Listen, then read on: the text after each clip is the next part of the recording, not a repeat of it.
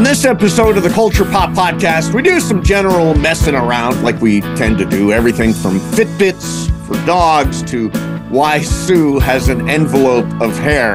Plus, favorite show on TV right now, This Fool on Hulu. Star and co creator Chris Estrada joins us. Don't forget, you can subscribe to the Culture Pop Podcast on Apple, Spotify, or at stevemason.com. And please take a minute, leave us a rating and a review. The Culture Pop Podcast is brought to you by the law offices of Jacob Emrani. Accident Oh, or injury, call Jacob Emrani. Call Jacob. Hey, it's Mace. If you or a friend or loved one is injured in an accident, the first person you should call is my friend Jacob. When I did this, Jacob was great. He helped me by talking through the next steps, which really put my mind at ease. When you're injured in an accident, you got to have an expert. That's why you call Jacob, just like I did. Call Jacob, 844 24 Jacob. That's 844 24 Jacob, or visit calljacob.com. Call Jacob. Hey, everybody, welcome to the Culture Pop Podcast. I'm Steve Mason along with Sue Kolinsky. This is technically take three of this open. We've got a great guest today. It is Chris Estrada, who is the co creator and star of This Fool, which is one of my favorite shows right now. And uh, yeah, this is early in the morning for us. And I've, we've said this before, but like early in the morning, I am terrible. Uh, so, you know, eight o'clock in the morning is a fucking rumor to me. I, I have no idea what happens at this time of day, but uh, little, little uh, rusty. And I've got, it's like a friggin' construction site by my house right now. You say you can't hear anything, but I, I hear hammering and people yelling out there and all. So anyway. now no. When what time of the of the morning do they do this? Because isn't there kind of a uh, an ordinance that you can't start, you can't do any kind of construction or like lawn mowing or anything uh, before a certain hour? I think they time it to start when we're doing the podcast. Like they make sure that when we're doing the show, that's when the uh, the construction is allowed to go on. So the, the timing is is excellent. Now you've been going through it. You you've been going through it right now with. Uh, can we can we talk about this? Well, go ahead. About Tom? Um. No. Yeah, I don't know. I think I think he may be upset about it. Okay, let's not. Let's okay, not. Okay. Uh, okay. Instead, instead, so I've got a. I saw an ad this morning for, and we're we're dog lovers. You've got Tucker. I've got Sophie and Fredo. They've got a brand new dog Fitbit called it's FI. I don't know if it's Fi or it's Fee or whatever. It's probably Fi. Now, mm-hmm. who needs a dog Fitbit? Like my dogs go from the bed to the yard to dinner and back to bed. I can't imagine I need to know the step count for Sophie and Fredo. Who does? You know, it's just it's just marketing. It's just anything. You know what it is? Because they know how much people love their dogs. Yeah. That they could come out with the most ridiculous product and people will buy it because they love their dog so much. Yeah. Yeah. It's true. Like, like, like the, does, like my dog too. I mean, my dog doesn't work out. you know, and he didn't really work out even when he was younger. I mean, he's older now and he's still spry, but like, you know, I've, I've never seen like, um, like a little towel, like by like his bed, like he like wiped himself off after like some some like strenuous towel, activity, yeah. like a workout towel, you know. um, it's you know it's it's the ridiculousness about something being flavored something or you know uh it uh, like a doggy gluten free or you know it it's just they're know, taking advantage of dog lovers yeah absolutely absolutely so I, this is I, I wasn't going to talk about this, but I will. Juan thinks I should definitely talk about this. So, Fredo uh, has uh, what they call CHF, congestive heart failure, and this is sort of a public service announcement. So, one of the reasons he got it, and he's doing fine, he's totally normal, and he's bouncing around, and you know we're in we're we're going to get a few more years for sure out of Fredo because he's super healthy. But one of the things that uh, the vet said is And we've spent tons of money on fancy dog food, like, you know, like farmer's dog and all those kinds of fancy foods that you see advertised on TV. And so the vet says, uh, and it's a cardiologist, she says, the problem is it's a nutritional deficiency. And we're like, what does that mean?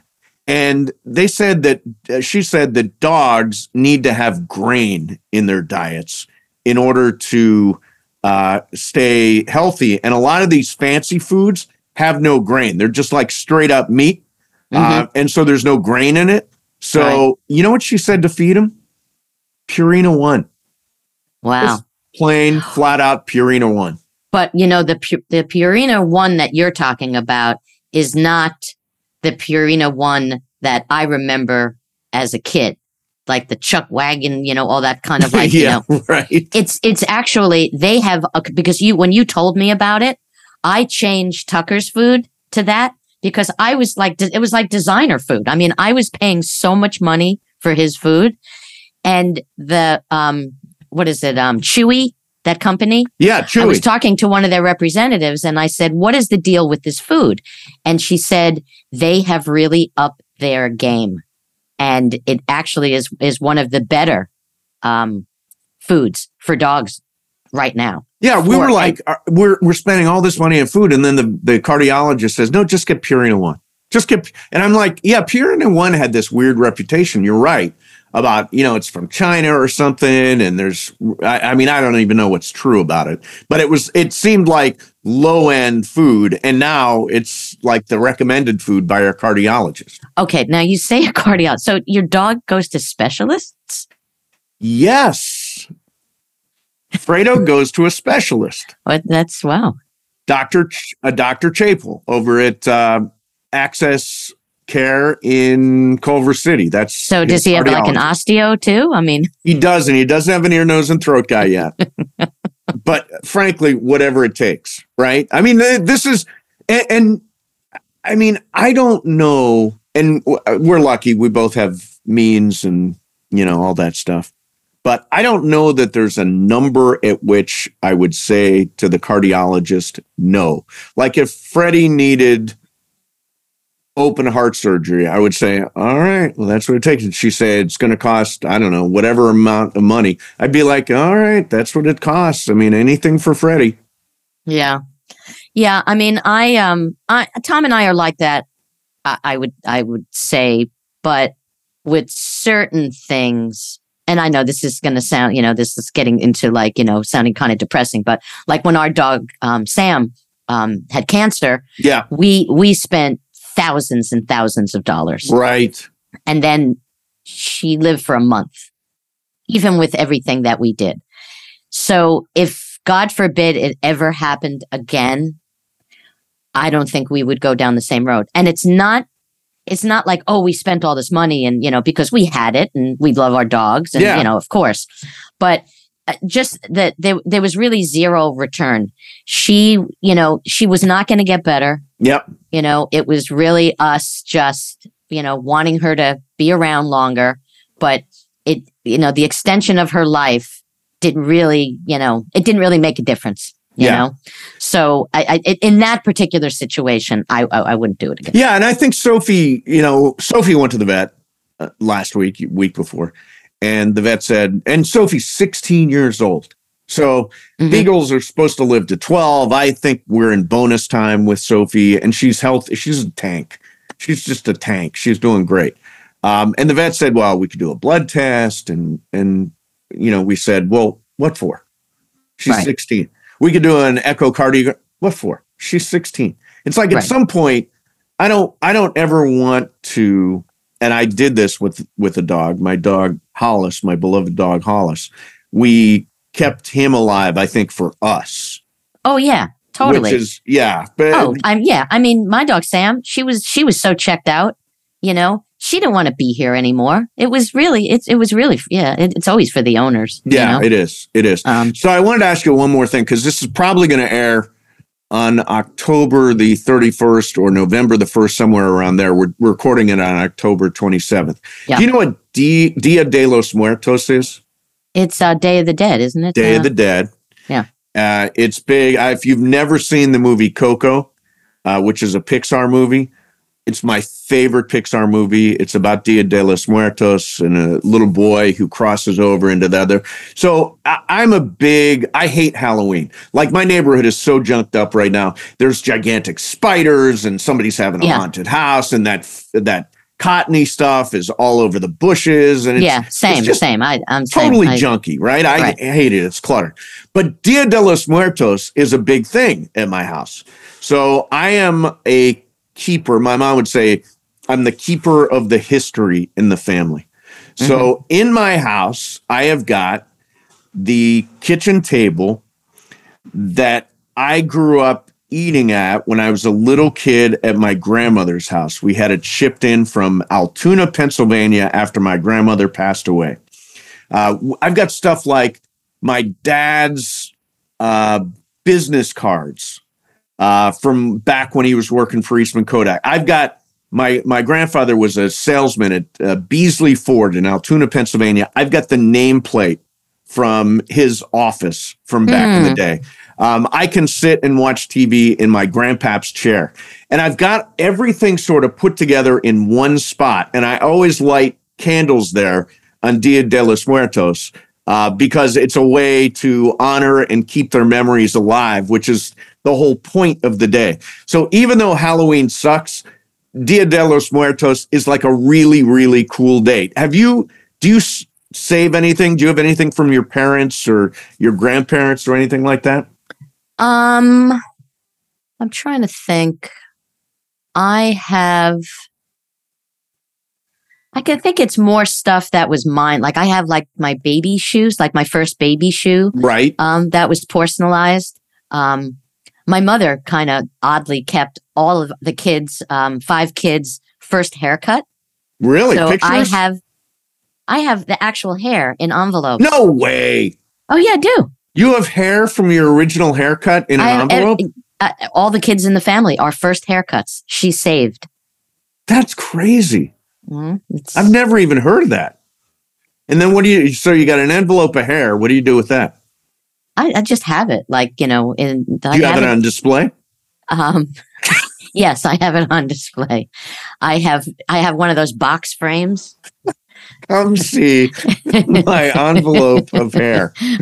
come, come, come see. I know like- it's like a freak show in my house. It's like Um, world's largest ball of twine. Yes, and I and I also Sue's have hair. and I, and I also have some shrunken heads. Very nice. Very nice. Um, you know, I the things I guess the things that I that I have like just you know things from you know my father was a, an interior decorator, so Mhm. there were some really cool things. Like I have this like great old. It was a, a it's a um it's an old fashioned um payphone kind of like a wood you know crank phone yeah. and, oh and- wow. and, and it was modernized you know and and so it does have a dial and it actually can work um but you know i i always had it like hanging up just as decoration right. um um but i'm trying to think uh, probably jewelry you know more stuff like that like i i have my and i wore it for the longest time but i i actually have to get it resized i have my mother's original um her engagement ring oh that- wow. that i modified um when i got married so so that's is that your that's my engagement ring. your engagement ring now? Oh, that's that's really cool. That's yeah, really so cool. so so stuff like that. And I had actually I had an old rocking chair that was in my bedroom growing up. hmm And um and then when Tom and I moved in together, he just you know a, a, oh, a piece of of one of the legs um broke off and it, it but the rocking chair still worked. But it was it was just it just didn't really go with stuff in the house and and we weren't gonna you know try to you know modernize it or anything and one day he just looked at me and he said we this has to go and Right. and i'm usually the one like you know like if we're if we're like going through and trying to like downsize I'll be going through stuff and I'll say, Tom, do you want this? And he won't even be looking at me. And he says, no, throw it out. And I said, you don't even know what I'm showing you. you Right. know? Right. Um, and uh, I think he was kind of shocked when I said, "Okay, you can get rid of it," because I am a lot more sentimental with keeping things. I'm very sen- I've got pictures of everybody in my. I mean, I, Yeah. I I'm very sentimental. Now, is the envelope of hair is it in is it in like a regular business envelope or is it a manila envelope like is it a lot of hair No, no. It was not a lot of hair because it was our first haircut, so we were babies. So it's it each it's a yeah, like kind of like a greeting card envelope. now do you have your family's hair like do you have an envelope for everybody I have every kid in my family's hair.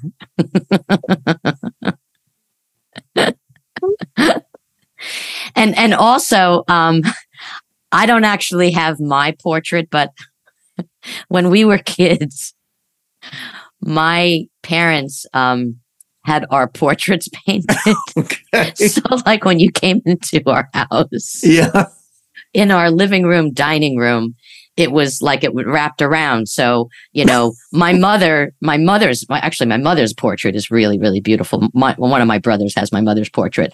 And, um, but my portrait is probably the worst portrait of all of them. right Um, it, it just, it's not very flattering. right So everyone in my family has their, their portrait and my brother, my brother um, has mine, and he keeps on asking me, you know, do you want it? And I said, I do not want. I mean, I should probably just bring it to my house just to have, just for a joke, but it is so ridiculous. And the thing that pissed me off about the artist, yeah okay, so my sister and I were dressed in the same um, blouse, and it was hot pink, and like I, I'm so not like a pink person. And my sister's portrait, he changed her color to like like a golden kind of like really pretty because it matched her hair and and and the background. And me, he kept me in the stupid pink shirt. Like he never changed the color of mine. And it makes it even more ridiculous. so wait So- so you have a painting of yourself in your house I, I I don't have it because my brother has it, and he keeps on asking me if I what the hell want it. does your brother want a painting of you no, no. What happened was like after my parents moved, and then when my parents passed away, um, he was living in New York, and and um, I don't even know where I where I was. I well, I guess I was in New York, but for some reason he had the portraits. He he like was in charge of the portraits. He just had them, and um and he sent them to he sent them to each of us. And he asked me if I wanted mine, and I I said no, it's ugly. I don't want it. It's just it's so I want to see a picture of it. Get your brother to take a picture of your I'll, portrait. I'll ask him. It- It's maybe in storage somewhere, but if, if it's around, I'll ask him to Yeah. take a picture. All right. what I like about this conversation is that it's very specific. and that's one of the things I like about the show, This Fool. We'll talk about it uh, coming up. Our guest today is a stand up who also has co created and stars in one of the funniest shows on TV, flat out. It's called This Fool. Season one is now available on Hulu. Chris Estrada is here. Chris, thanks a lot for doing this, man. Hey, Steve. Hey, Sue. Thanks for having me. I appreciate you guys having me. Seriously, dude, so damn funny. The, the, this Yeah. fool is hilarious. Congratulations on the show, man. Oh, thank you. Uh, when the when I hear people say that they really think it's funny, and then I go, "Oh, like we did our job." So I want to know how much of this is real. I mean, you're from South Central. Did you grow up with like a big family like this? You know, mom, Yeah. grandmother, sisters. Is that based on you? Yeah, yeah. A lot of it is loosely and inspired by my life. I grew up with uh, grew up with a single mom. Grew up with my grandma. Grew up with two sisters. Uh, had older cousins who were, you know, at one point gang members in and out of prison. And yeah, a lot of that I based uh, a good parts of that I based on my life. So what? How did how did the uh, how did it come about where you said like what what was the moment where you said you know I I really would this would be great as a show or did somebody say to you hey this could be a show You know, it was more like somebody said. I was a, you know, I'm, I am a stand-up comedian, and I started as a stand-up comedian, and I was just, you know, I, I'm now been doing stand-up for nine years, and stand-up doesn't pay until it pays. So for the first few years, you're just really doing stand-up at night, open mics, doing shows uh, uh, on the road on the weekends, doing shows during the week in Los Angeles. But you know, in that meantime, you have a nine to five, and I was working at a warehouse. And I got a text from one of the showrunners of the show. He's one of the co-creators as well, Jake Weisman. And he told me that him and his partners, Matt Ingebretson and Pat Bishop, who were also at, all three of them at one point were stand-up comedians as well. And I knew them from the stand-up comedy scene in Los Angeles. I was literally unloading a truck when I got a text and they were like, Hey, uh, we work on like we're looking to produce stuff now. And they previously to this show, they had a show on Comedy Central called Corporate. It was really funny show, really funny dark show. Yeah, such a great show. I love Yeah. corporate. It's Yeah. such a great show. We were just talking. Steve and I were just talking about that before you came on because he asked Yeah. me if I had seen it. Yeah. Oh, I can't recommend it enough. I think it's on Paramount Plus now, but it's really funny. And they hit me up and they were on their third season of their show. And then they sent me, a, he just sent me a text and said, Do you have any ideas? Would you be interested in working in something? And, you know, I was working at a warehouse. So yeah, I was definitely, I, I, I go, I think I could come up with something. So I wrote back right away. Yeah, yeah, I definitely have some ideas, even though I necessarily did it.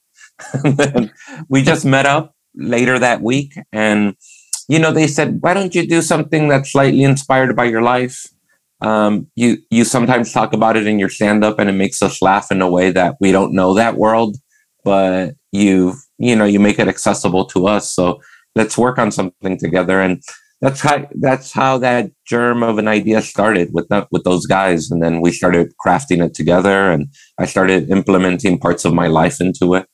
So the executive producers of corporate, and then Fred Armisen is involved, and Jonathan Groff is involved, and I'm like, yeah so I know Jonathan Groff from Broadway and stuff. How did how did he get involved, and how did Fred get involved? oh you know what different jonathan groff this is he, he- oh, yeah. got it. different Jonathan Groff. He, you know what's so funny? This Jonathan Groff, he he he's a writer and a showrunner, but on his Twitter bio, he actually has not that Jonathan Groff. oh, that's so Uh, funny. So I yeah. wa- I wanted to ask you. Um, I I did stand up for a billion years. oh, um, nice. and um you know when you know the i i'm trying to remember oh god i like lost my train of thought for a Oh, second no because i wanted to tell you that i did It's early, stand-up. by the way, Chris. We we hardly ever do shows this early, so Oh, we're both okay. running I a little it. bit slow. Hey, I Um, don't I don't like being alive till five p.m. Amen, brother. Amen. i know vampires um so when when when you're when you're doing stuff and it's about your life and was there ever uh, and even like in your stand up Mm, how was your family about it? Because I know for myself, there were certain things that's like, ooh, maybe I have to stay away from this. yeah. Um, someone's going to get pissed off at me. Um, it- it- have you experienced that? Uh, no, not necessarily. I, you know, when I started stand up, I think the way I approached it, I, I think I was a little observational, but when I did have jokes that maybe related to my fam, some family members, I tried not to make them the butt of the joke. Like, you know, I tried to, and if I did, I made sure I was also the butt of the joke, you know, cause then Right. it, it, so it sounds like you're just not shitting on your family or making fun of your family. So it was uh I tried to do it that way in in that sense. So they never really got too they never really got too upset, which was good. And then um when it came to the show, when I plugged in parts of the show, you know, when it comes to my mom, I think she was just relieved I had a career. she, was, she, she was just she was, she was just relieved that I had money. She was like, make fun of me all you want. I don't care. As long as you have money and I don't have to worry about you. I think that was a relief for my mom. I remember what I was going to say. So I was watching some of your stand up, and it was when you were still working Yeah. uh, at the warehouse, and you you you say um, this fool, you or you said you know, hey fool. I would think that that was the germ of coming up with this fool. Am I correct? Yeah, absolutely. It's kind of, you know, a lot of like in Latino LA culture, you say the word fool a lot. Uh, you you kind of cut the L. You say fool. Like, Fool. hey, fool, how you doing? How you doing, fool? What's up, fool? You know, you usually cut the L. We we implemented the L just because we thought it'd be interesting to. We know everybody might be confused if they saw no L, but and if you see the L, you could kind of do a play on words like who's the fool of the show, the literal fool. And um, yeah, that just comes from kind of street culture and just like street vernacular of LA. You say fool a lot, like, hey, what's up, fool? Yeah, my uh, my associate producer on my radio show, I work at ESPN, is Yeah. uh, Mexican American. He calls me. I I am the fool. on our Yeah, show. you're the fool. Yeah. the fool. The joke is on me a lot. So you you mentioned you grew up in this environment where there were gangs prevalent and you had family that wanted did you ever wind up or or did you ever come close to becoming part of gang life? Believe me, I was I was the last guy they wanted. So are you the, are you kind of like the guy in school? It's like the last to be chosen on the team. Uh, I don't. I at, at least when it comes to gangs, I I don't think I was considered. I don't. I don't think I was looked at. I think. I think You I didn't fill out an application? did not. At one point, I think I wanted to be one, but then they were like, "No, no, no, not you, not you, not you." Fool. yeah, yeah. I think I was not being considered, not being vetted. There was no. I had Uh. family members that would not vouch for me, so this was this was not a no. They believe me, they they did not need me, nor did they want me. I mean, I you know when you're growing up and I. It, because of movies, I, there was an element when I was very young that I just thought it was cool. But then once I found out, like, oh, you might go to jail or you can get beat up, I said, you know what? I'm cool, man. Keep that stuff. Um, is there a real? I, I mean, I'm sure there's not a real Yeah. hugs for thugs, but are there organizations like that to help reform? Oh yeah, absolutely. There's a lot of really, really great organizations um, all around, not just in Los Angeles, but all over the country. Uh, one specific that comes to specifically one that comes to mind, and that was an inspiration was uh, Homeboy Industries. Homeboy Industries is an amazing nonprofit that I urge anybody to look up. If they have a few bucks, send them, you know, donate them five bucks, 20 bucks, whatever you got. But there's this amazing organization that was started by this Jesuit Catholic priest named Father Greg Boyle that was started in the Boyle Heights neighborhood. And I, if I remember correctly, the uh, housing projects in Boyle Heights, he started it in Boyle Heights. And then throughout the years, his whole mission was to give people jobs. And if I remember correctly, their old motto was uh, jobs, not jails Hmm. and then um, started an organization there. It's a very, it's the biggest gang rehabilitation center in Los Angeles. I, I, I'm, I think probably in the country. They do a really amazing work, and not only do that, I, I think now it's not just about. It's not about jobs, really. It, it is about jobs. It's about finding them employment and giving them job training. But also, I think it's about rehabilitating them from within. You know, because I think oftentimes you might have a job, but that doesn't mean you can't fall back into a life of, you know, crime or addiction or whatnot. So, so I think they also focus on helping you, you know, rehabilitate yourself from within. But there's also a lot of other organizations around the country. I found out about this one called Cornbread Hustlers Mhm. in uh, in Texas, and what apparently what they do is they're they they're they're a baking program, and they help people former uh, inmates come, when they come out, they start working in their kitchens and they learn how to bake. There's another one, Dave's Killer Bread. I don't know. Have you guys ever had Dave's yes. Killer Bread? Yes. Yes. Big inspiration. Dave's Killer Bread is based out of Oregon, bakery that sells bread all over the world, whole wheat bread, delicious bread, and they uh, they the bulk of their employment force is those who were formerly incarcerated. Yeah, So- that's really cool. You know, there's a Yeah. uh, there's a restaurant up in San Francisco, and I f- you know but I can forget the woman's name who started it, but everyone who works in the restaurant Yeah, was are, are all former uh, inmates. yeah, former inmates. So yeah, this is this is definitely there's a bunch of hugs not thugs around the country, and a bunch of those places, those nonprofits, really inspired hugs not thugs. So interesting Washington Post article about the show that is incredibly complimentary. In fact, the headline reads, uh, the, the headline reads, it is a singular, authentic depiction of South Los Angeles. When you hear that, how does that how does that make you feel?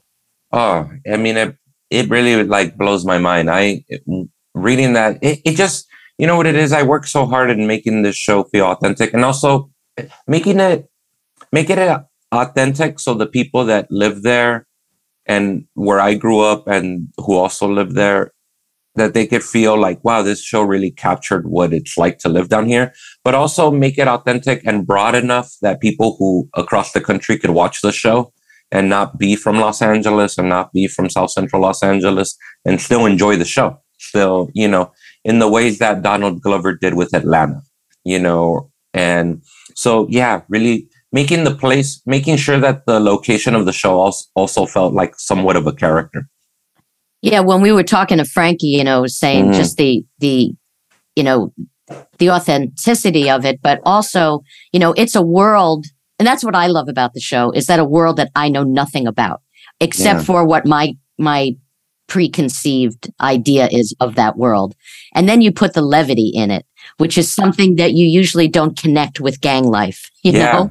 Yeah. and and and the writing is so great there there was that one episode and i this this moment really just resonated when the homeless guy uh, gets caught stealing your recycling yeah. That's and right. you tell him that you're also poor and he says you're not poor you're broke Yeah, yeah, that's that. Uh, that was such a thing. I was happy. I, I was really proud of that because I wrote that line, and uh, I wanted to make like a class distinction. You know, because the, the show is about working class people, and I didn't. I didn't want to look at the show through the lens of race. I wanted to look at it through the lens of of class. And you know, and I think the one thing all across people of different races across the country share is a lot of us are working class. Uh, you know, I was at one point, I was unloading trucks, I was cutting lawns, I was doing gardening, and I was working in retail. So a lot of us come from this working class background, and that's the thing we can share. We know what it's like to be working class. And it was really uh, that was that was uh, inspired by a thing that happened. Somebody was stealing my mom's recycling collection, and for people who don't know, if you live in LA and you're working class, you recycle for money, not for the earth. You know? Right. yes right you go to the recycling center after a few months you collect a bunch of bags and suddenly you have 50 to 75 dollars in in cans and um that's there was a guy in my neighborhood who actually goes by the name of peanut peanut is this local homeless guy who was stealing our recycling and stealing all the neighbors recycling and i came out one time and i caught him and i said all right you, you can't take anymore you can take one bag but that's it and then like we had this conversation about me being us being poor and he was like you're not poor i'm poor he goes you're just a broke you know mother effer and this and that That's great. That's Yeah. great. Yeah, that's what I like about the show. It's specific. Like yeah it's it's a specific world. These are specific characters. Um, and there's nothing i- i- it's like a world we don't know at I, I don't know at all. I mean I'm, Yeah. I'm a white guy who lives in West LA. I don't know eh, very much about uh, about South Central or what it's like to live there. But that that being specific is I think what makes the show different from a lot of stuff on TV. Yeah, absolutely. I think we just wanted to get down to the specificity of like things like that. Like you're not broke. You're eh, eh, you're not poor. You're broke. Like those kind of things that like sound quotable and that you understand right away. You understand. Oh, there's a difference between being working class and being poor on the streets. You know, and the fact that the mom in that the mom is a janitor and she steals toilet paper from her job. Now, did your mom actually do that? Oh, the worst. I, I'm still worst. I'm still. I'm still shafted by it. I'm still surviving. and so she she was a she was a janitor for years. She just retired earlier this year, and um, she would save money by bringing supplies from her job that she would steal, and she would steal just the worst worst toilet paper. I mean, it was it's sandpaper. We were brutalizing ourselves for years. Well I, I love the whole prison connection too when uh when when uh luis tries to trade like cigarettes Yes, yes, with the grandmother. Yeah, yeah, with the grandmother. Yeah. That's classic. That's Yeah. classic. So it, we had Frankie Quinones on last week. Was he always going to be the guy? Was he the guy that was going to be Luis all along, or was that an audition? How'd that work? You know not necessarily he's the perfect guy for it but when we were when we were auditioning people the first thing we were looking at we were looking at the role a little more on the nose like we were thinking of a really big guy who's like maybe as tall as me or taller who's super buff and tattoos all over his face and whatnot but what you find is a lot of those guys who who are actors but also have that look and maybe come from that world they don't have comedic timing. They're good actors. They're phenomenal actors. They can be great actors. They just maybe they don't come from the world of comedy, so there's not comedic timing in there. we were having a hard we were having a hard time finding a guy like that. And then we're all I was friends with Frankie because he used to take me on the road with him. And I used to go on the road and open up for him. He's a dear friend of mine's. And the showrunners, Jake, Matt, and Pat, knew him as well from the comedy scene. And one day we just said, we should ask Frankie. And we saw his audition and he brought he brought like a Joe Pesci-ness to the character, where it's like Absolutely. where he's like, and, you know what? Also, the truth is, gang members. There's a lot of gang members that aren't super tall and buff and te- who look like Frankie, who look like you know who, who can, you know, give him a bald head and and he they look just like Frankie. So he gave it a more human feel. But not only that, he he just brought a lot more levity to the character because we want we wanted the character to feel like Joe Pesci in a way. Once he he embodied that, where he go, this guy can joke with you and make fun of you, but you understand. We wanted him to have a feeling that he can turn quickly and hit you with a baseball bat. Yeah. You yeah. know? And I think I think Frankie brought that to that character. And also just Frankie's so incredibly talented and he brought a vulnerability to the character as well. I mean, I just can't he, him and Michael Imperioli, I was uh, were amazing to work with.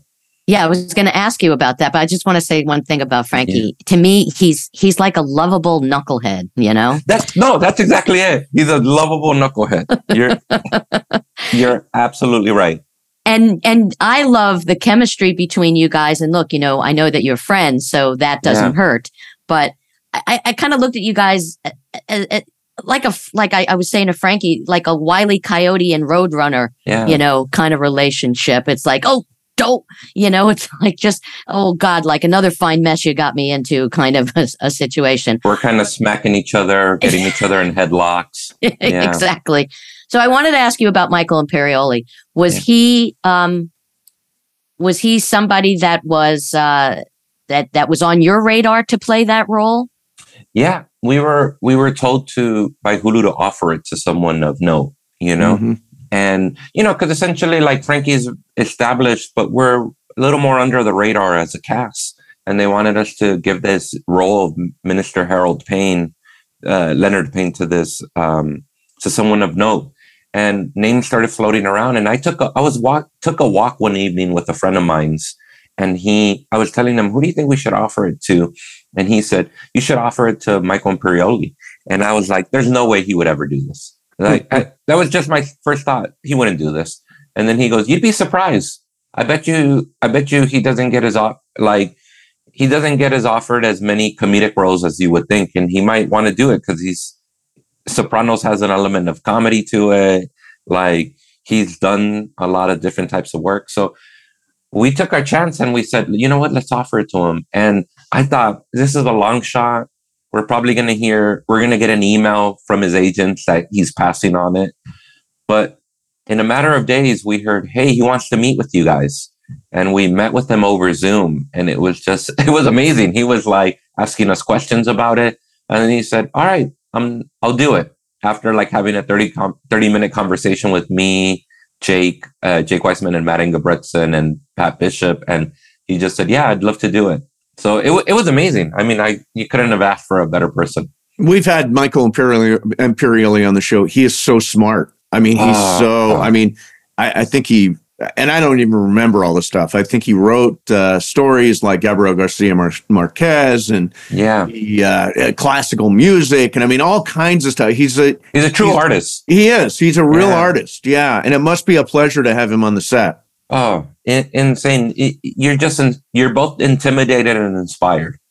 Like, he is Oh, sorry. Go ahead. oh I'm no, sorry. no, you go ahead. Yeah. Well, I was going to say he is such a renaissance guy. You know, a, a little while ago, I actually created a show for him, like Yeah. a like a travel kind oh of no show, way! and it was it was actually called The Art of Living, and uh, because he does everything, he cooks, he has a band, he writes, Yeah, he does he does martial arts, he does. There's not one thing that this guy doesn't do, and um, yeah, he's he's really incredible. And and you know what?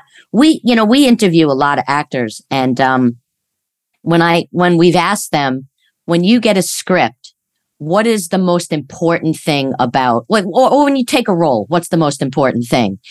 Um, is it the director? Is it who else is in the show? Is it where it's, you know, is the location? And they always say the writing. Yeah. And that's the one thing, uh, well, one of many things about your show that's wonderful, but that really, really stands out in this show. Yeah. Thank you so much. We, we take really great pride in the writing. Like that's a thing. Me and the guys from corporate who created the show, we just, that that's what we love doing the most is we love hunkering down and writing and creating these characters and creating a show that feels specific but in a way that anybody can watch. You know you don't have to be latino to watch the show. You don't have to be from south central to watch the show. You don't you don't even have to be working class to watch the show. Like we just it's making it in a way very almost so specific it becomes broad. You know? Yeah yeah I think it's it, it is specific, but I think it's accessible to everybody, anybody, which is an amazing accomplishment. Yeah, and that's what I think good good comedy does. Even good stand up comedy. I think good stand up comedy, good good comedy, good TV writing is very specific but broad at the same time. So this fool is the first time you've acted, right? First time. I mean, besides that, I did a few little sketches sometimes like with friends, but this is the first time I'm really, really acting. And you're great. You're natural. Thank you're you. really fun. You're very real.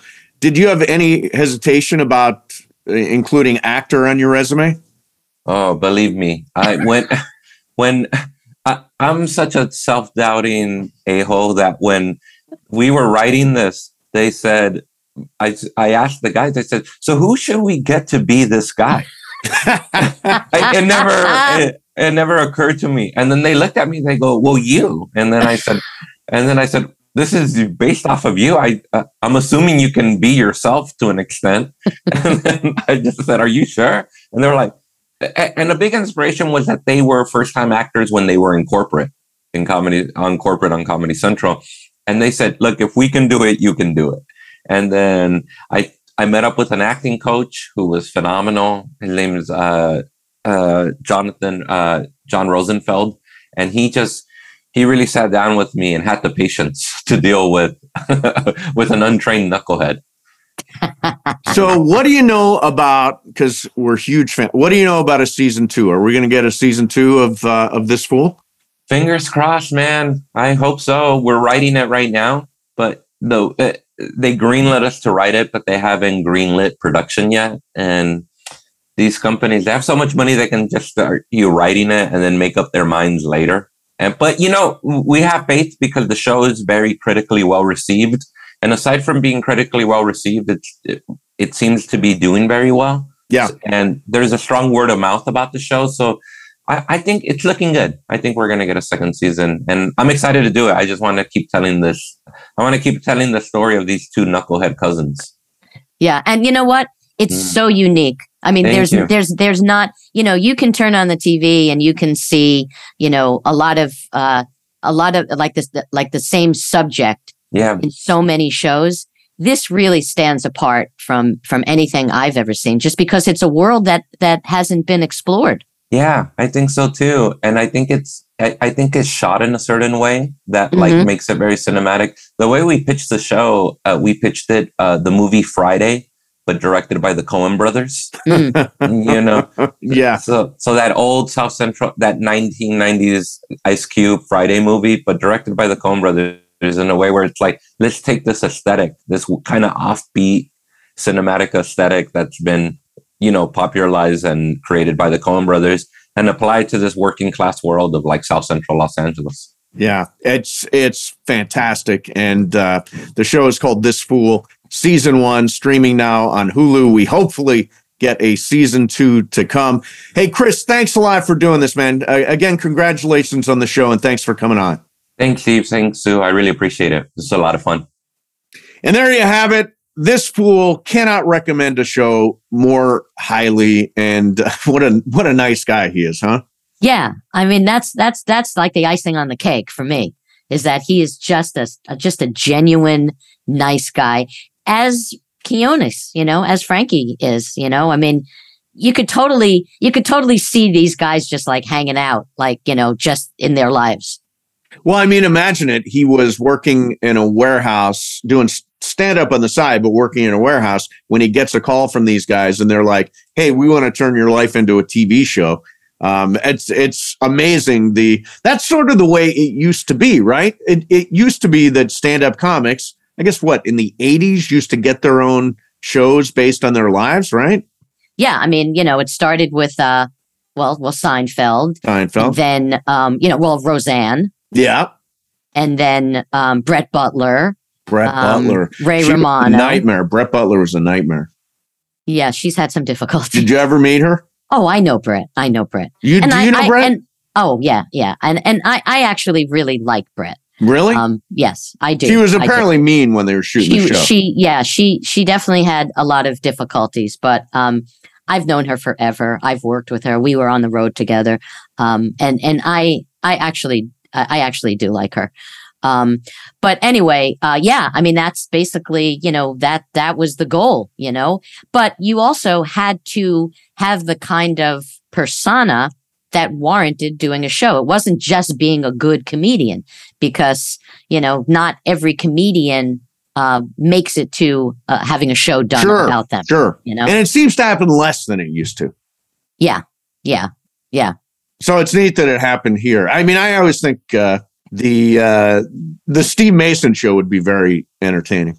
it is You know, very, very specific. You know, I you know it's getting awful late, and I really have to go. Well, I, I'm sure you got to check on your envelope affair. Um, there you I have hope, it. There I is- hope there's no hair out of place. there is today's Culture Pop podcast. Thanks a lot for listening. Don't forget you can subscribe to the podcast on Apple, Spotify, or at stevemason.com. And please take a minute, leave us a rating and a review. Sue, great to see you. And we will see everybody next time on the Culture Pop podcast.